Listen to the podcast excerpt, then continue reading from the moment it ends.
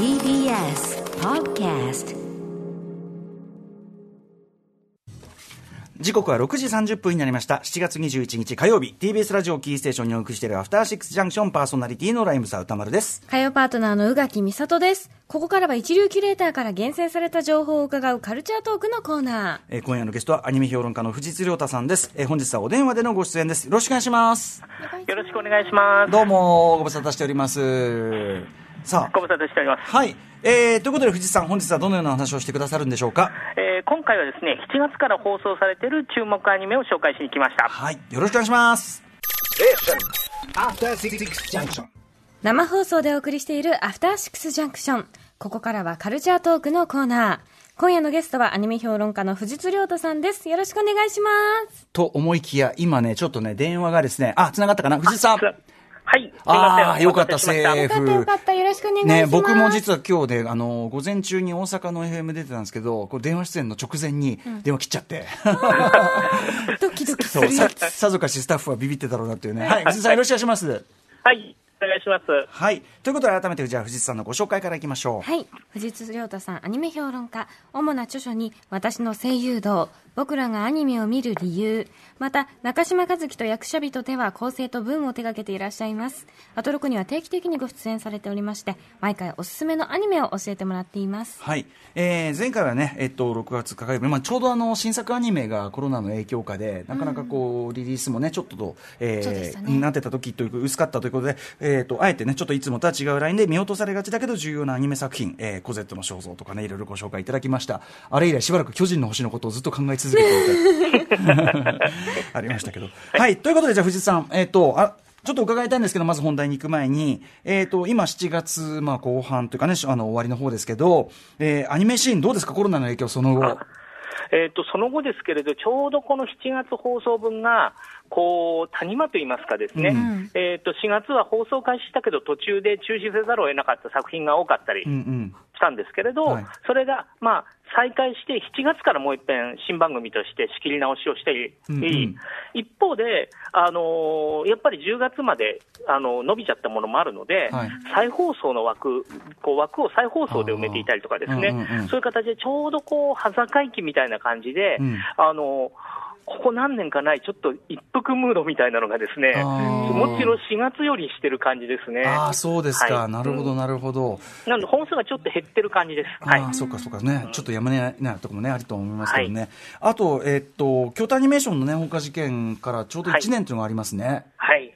あの、あれですね、このコロナの中でいろいろ動きがあって、うんあの、5月27日に、えー青葉容疑者が逮捕されて、うん。えーそれから6月30日にあの報道があったんですけれど、うん。京都アニメーションさんが、えー来年度のですね、うん。あのー定期採用を、コロナのためにあのそういう発表するのをさやめてたけれど、えーやりますよっていうあのニュースが出て、はい。でこれなんかその、まあ、定期採用なんですけれど、はい。要は改めて、えっと、仲間を集めて一歩踏み出すというような形でうん。こう報道されて、うん。えー少しずつ、まあ、上動いてきてるかなという、感じですね。で9月にはその18日にはバイオレット・エヴァーガーデンのはい。劇場版が控えてるというような形で、まあ、再起へ向けて少しずつというような形で状況が動いてるかなというふうに思います。なるほど、京アニさんもね。えー。はい。そして、えっ、と、まあ、アニメで言いますと、結構話題の作品としては、先週木曜日に、あの、日本沈没2020について、湯浅正明監督、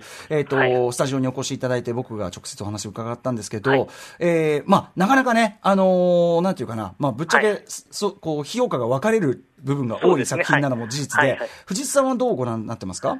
あのまあ、評価が分かれるのはあの分かるところはあるんですけれど、うんうん。僕はまあトータル見お見終わった後は、うんうん。えっと、プラスが、ま、勝ちました。あのー何かというとですね、えっと、日本沈没ってやっぱり原作がもともとが日本が沈没したら、えー日本民族はどうなるのかってうん言って、その流浪の国家を失ったはい。流浪の民となる日本人を書くためにはい。日本を沈没させた、はい。だけど一部しか書かれなかったっていう、うんうん。まあ、曰くがね、有名な曰くがあるわけですけれど、ってことは、やっぱりその時に、日本とは何か、日本人とは何かって、絶対テーマにならざるを得ないんですよね。はい、そう思います。で、意外にそこは、あのー旧映画日本なんかは、そこに積極的に手を突っ込んでるわけじゃないんですよね。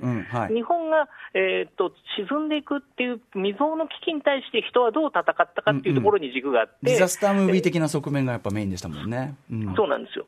なんで、あのーところが今回は、あのーなんで逆に言うと、過去の日本の映画なんかは、まあ、ガバメントですよね、政府が何をしたかっていうことが中心に書かれるんですけど、うんうん。今回はガバメントじゃなくて、普通のあれですよね、国民ですよね。で、じゃあ国民っていうのはどこまでが国民なの？うんうん。で、えーじゃあ、我々が思う、じゃあ、亡くなったら寂しいと思う日本って何なの、うん。っていうのがうん、最終的に結構お話の鍵になってくるので、うんうんうん。原作が出した答えに対し、うんうん。問いに対して、すごくこのアニメ版は真面目に答えてるなって思ったんですよね。うんうんうん。で、そこが僕はこう、あの、最終的に、あ、これはやっぱり、えっと、なんでしょう、引っかかるところが多い。要は、えっとね、結構空間があちこち飛ぶんですけれど、うんうん。時間関係も含めてうん、ちょっと追っかけにくくて、うん。それで多分キャラクターの気持ちが追いにくいっていう人が出てると思うんですね。うんうん。うん。ただ、まあ、異常時代なんで、なかなうん。かあの、普通の心情の時間感覚でうんうん。追っていいのかっていうところもあるんです意けれど、図的なとこもねあるでしょうからね。そうそう、そうなので、まあ、分かれる、う引っかかったのはそういうところだろうなと思うんですけれど、うん。うんえっと、そういう、なんていうんでしょうね、引っかかりそうな小骨みたいなところを除いてというか、含んだ上でも僕は、あの、この、ま、真面目に難しいテーマに正面から言って、結構説得力ある答えを出した。うんうんうん。というところで、はい。あこれはやっぱり日本沈没だったなと思って、うんうんうん。はい。えー見終わったって感じでしたね。うんうん。あうん。いや、すごく納得ですね、僕もね。はいはい。はい。あと、それに、あの、旧作のその、例えば実写版の日本沈没の時代と比べると、日本人とは何かっていう問いを、その、もう一回、で、な、なんの、日本人の、その、なんていうかな、たる部分とか、いはいいところと、なんか問い直さざるを得ないっていうか、そういう時期でもあるっていうか、だから今作られるもべきものとして、やっぱ説得力あるかなと僕も思いました。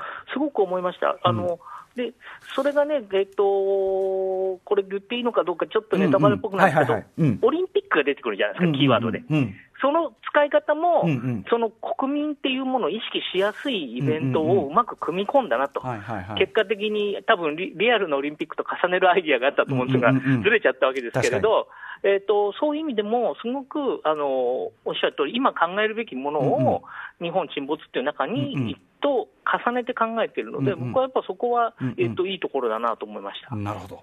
はい、はいありがとうございます。さあ、ということで、えー今日のじゃあメインのね、えー、一緒に行ってみましょう。えー早速はい7月から放送されている注目アニメのご紹介。まあ、あの、数は減ってるということですけど、その中でも注目作があるわけですね。はいえー、とじゃあ、まず最初の作品なんですけれど、えーデカダンスという作品になります。えー、と割と2話まで放送されて、ですね、うんえー、と1話では普通にモンスターに囲まれた世界で、うん絶滅さかのしかかった人類が戦うお話みたいな感じで始まったんですが、うんうんこれ、2話でね、ひっくり返したんですね、その話を。うんうん。で結構、視聴者もびっくりみたいな感じだったんですが、うんうんうんあの2話でそのちゃんとした設定が明かされたんですけど、うん1話で書かれた、えーモンスターと戦ってる世界っていうのは、うんデカダンスっていう娯楽施設での出来事なんです。うん。で、人間っていうのはもうその娯楽施設の中でしか生きてないくて、うんうんうんじゃあ、その時地球の、地球って言っていいのかどうかな、あの世界の主人公っていうか、うん多数派は何かというと、はいサイボーグなんです。うんうん。サイボーグはもっと全然別のあの安全なところにいて、えー、と生身の体をうんこうアバターみたいにして、うんうんそいつにログインして、バトルを楽しんで、うんランキングをして遊んでるうんうん。という感じなんですうんうね。ん。で、えーこれがまあビッグ、たとえそのひっくり返して、うんうんえーっと、うーん、こう、驚きかせてるんでまあ、すけど、マトリックビス的なひっくり返しにさらにちょっとウエストワールドとかそういうあれも入ってみたいな。はい。でもち結構びっくりですね、本当にね。そう。私、1話しか見てなかったから今めちゃくちゃびっくりしています。いや、そう そうなの？1話しか一話しか見てないとびっくりだと思います。あの、2話、2話が全然だから違う話なので、えーあのなんで、宇垣さんご覧になって、1話だと、その、えー、冠城というですね主人公の上司になるおじさんがうん。出てくると思うんですけど、2話はおじさんが主主役で、彼は、えっと、人間の姿をしてるんだけど、実はそのサイボーグが、えーログインしてる人なんですよ。だからそれはこう何強かったのか。あるある種の、なんというか、えー会社の命令を受けて、うん。うん。ああるう理由があってあるって言うんですね、なのでで、そのサイボーグがめちゃくちゃあの可愛い、えーっとカートゥーンみたいなキャラクターなんですよ。えっとね、こう携帯のストラップについててもおかしくないような、ポップな色使い、太い輪郭線二頭身みたいな感じのキャラクターで描かれてて、だから全然その人間のたちがいる世界と違う絵柄で描かれてるっていうインパクトもあって、あビジュアルで、あのーなんで人間側の主人公に夏目って女の子がいるんですよ。ーうんうんこの子は本当に普通に人間の女の子なんですけれど、うん。それと、えっと中身はサイボーグの冠城っておじさんが出会ってどうなるのかなっていうんですけど、うんうん。この二人が本当に大人と子供、男と女、サイボーグと人間、それから体制、反体制みたいな感じで、あのか完璧に対照的に作られてるんですね。うんうんなので、本当に全く違う2人が出会って、何がこう変わっていくのかなっていうところで、まあ、うんうん2話まで放送されたという感じなんですね。まだだから全貌は誰も知らないわけですもんね。全貌はまだわからないですね。うんはい。これでも人間側はその真相に全く気づいてないわけですもんね、その世界っていうのに。そうです、そうです。人間はこれが世界だと、そのサイボーグの世界、作った娯楽施設の中にいるとは思ってないんですね。つらうんねえ、つらーっていう。そう。なので、こう、どういうふうにね、世界が、多分2人の出会いが世界をに大きい影響を与えていくことになると思うんですけれど、うんうんうんうんどういう形で変わっていくのか、ね、はい。先が見えない、まあ、うんうん入りがおいし面白かった分、うんうんこれだけどういうふうにするかという感じにね、えーな楽しみな感じですね。だって絵柄世界観までそこまで対照的だったらね、それをどうね、統合なのか何なのか。そうなんですよね。ねえもしかしたら最後の方ね、あの、1個の画面に2つが出てくるかもしれないので。だから、ちょっと、ねそうですよね。すごいシュールな絵面になる可能性もあるし。ある、そう、あるなと思っていて、それも含めて面白そうだなちょっと全く。読めないあたりが面白い。はいえーはいデカダンス。えーこれはど、はいどこで見れるのかな？はい、東京 MX ほか、えー毎週水曜日25時5分から放送中です。また UNEXT、Netflix、Hulu などでも配信中です。便利ですね。本当にね。さあ、じゃあ続いての作品いきましょうか。えー、と次はですね、えー、と富豪刑事アン、えーバランスアンリミテッドというやつですね。はい。あのーこれはあのあれですよ筒井康隆さんの同名小説で、うんええ。あの深田恭子さんでドラマ化さもされてたりますけど、はいえっと、原作とはまあかなり離れていて、うん。基本的には大金を使って事件を解決していく刑事の話っていうところが共通してる感じですね。はい。はい。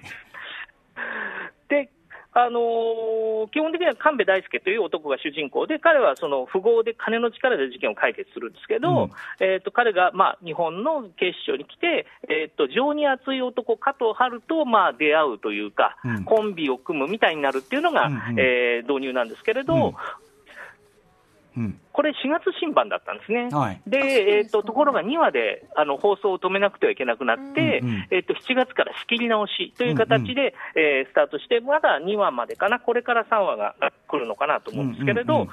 えーそういう状況なんで、まだね、こちらもヒントが少ないんですけれど、ど。うんあのーまあ、基本的には、1話も2話も、えーこの神戸大輔が、うん。えーアニメなんでで、あのーお金払うときももう全部、えっと、オンライン決済で。うんうん。えーっと特殊なあのウェアラウェアラブルコンピューターとメガネ使って、バンバンあの、うん。デジタル上で、えーうん。決済していくんですけど、うんうんうん。えーなんで湯水のようにって解決していく、原作はねあの、お父さんが悪いことしてお金持ちになったので、うん。それを息子が刑事で、うんうんうん。えっと、善行のために使うっていうドラマが設定されてるんですけどドラマというかギャグなんですけどね、設定としてがあるんですけど、こちらはね、なんかまだその辺のバックボーンがなくって、基本的には彼はどうも合理主義者らしくて、うんえーなんていうんでしょうね、そのための燃料としてお金を使っていく、例えば犯人も、えっと誘導する、ある一定の方向へ誘導するのに、うん。信号機をハッキングするんですうんね。うん。であの、そっち側しか通れないように青信号にしてくってやるみたいなのが1話でやってるんですけど、1話ごとで終わるとね、最後にあのどれだけお金使ったかリストが出てくるんですけど、信号のハッキング代はね信号のハッキング代は1500万円でしたね。え資産が1500万でできんのってちょっと思いましたけど。うんいや、でも面白い。その、で、その気が利いてますね、毎回ね。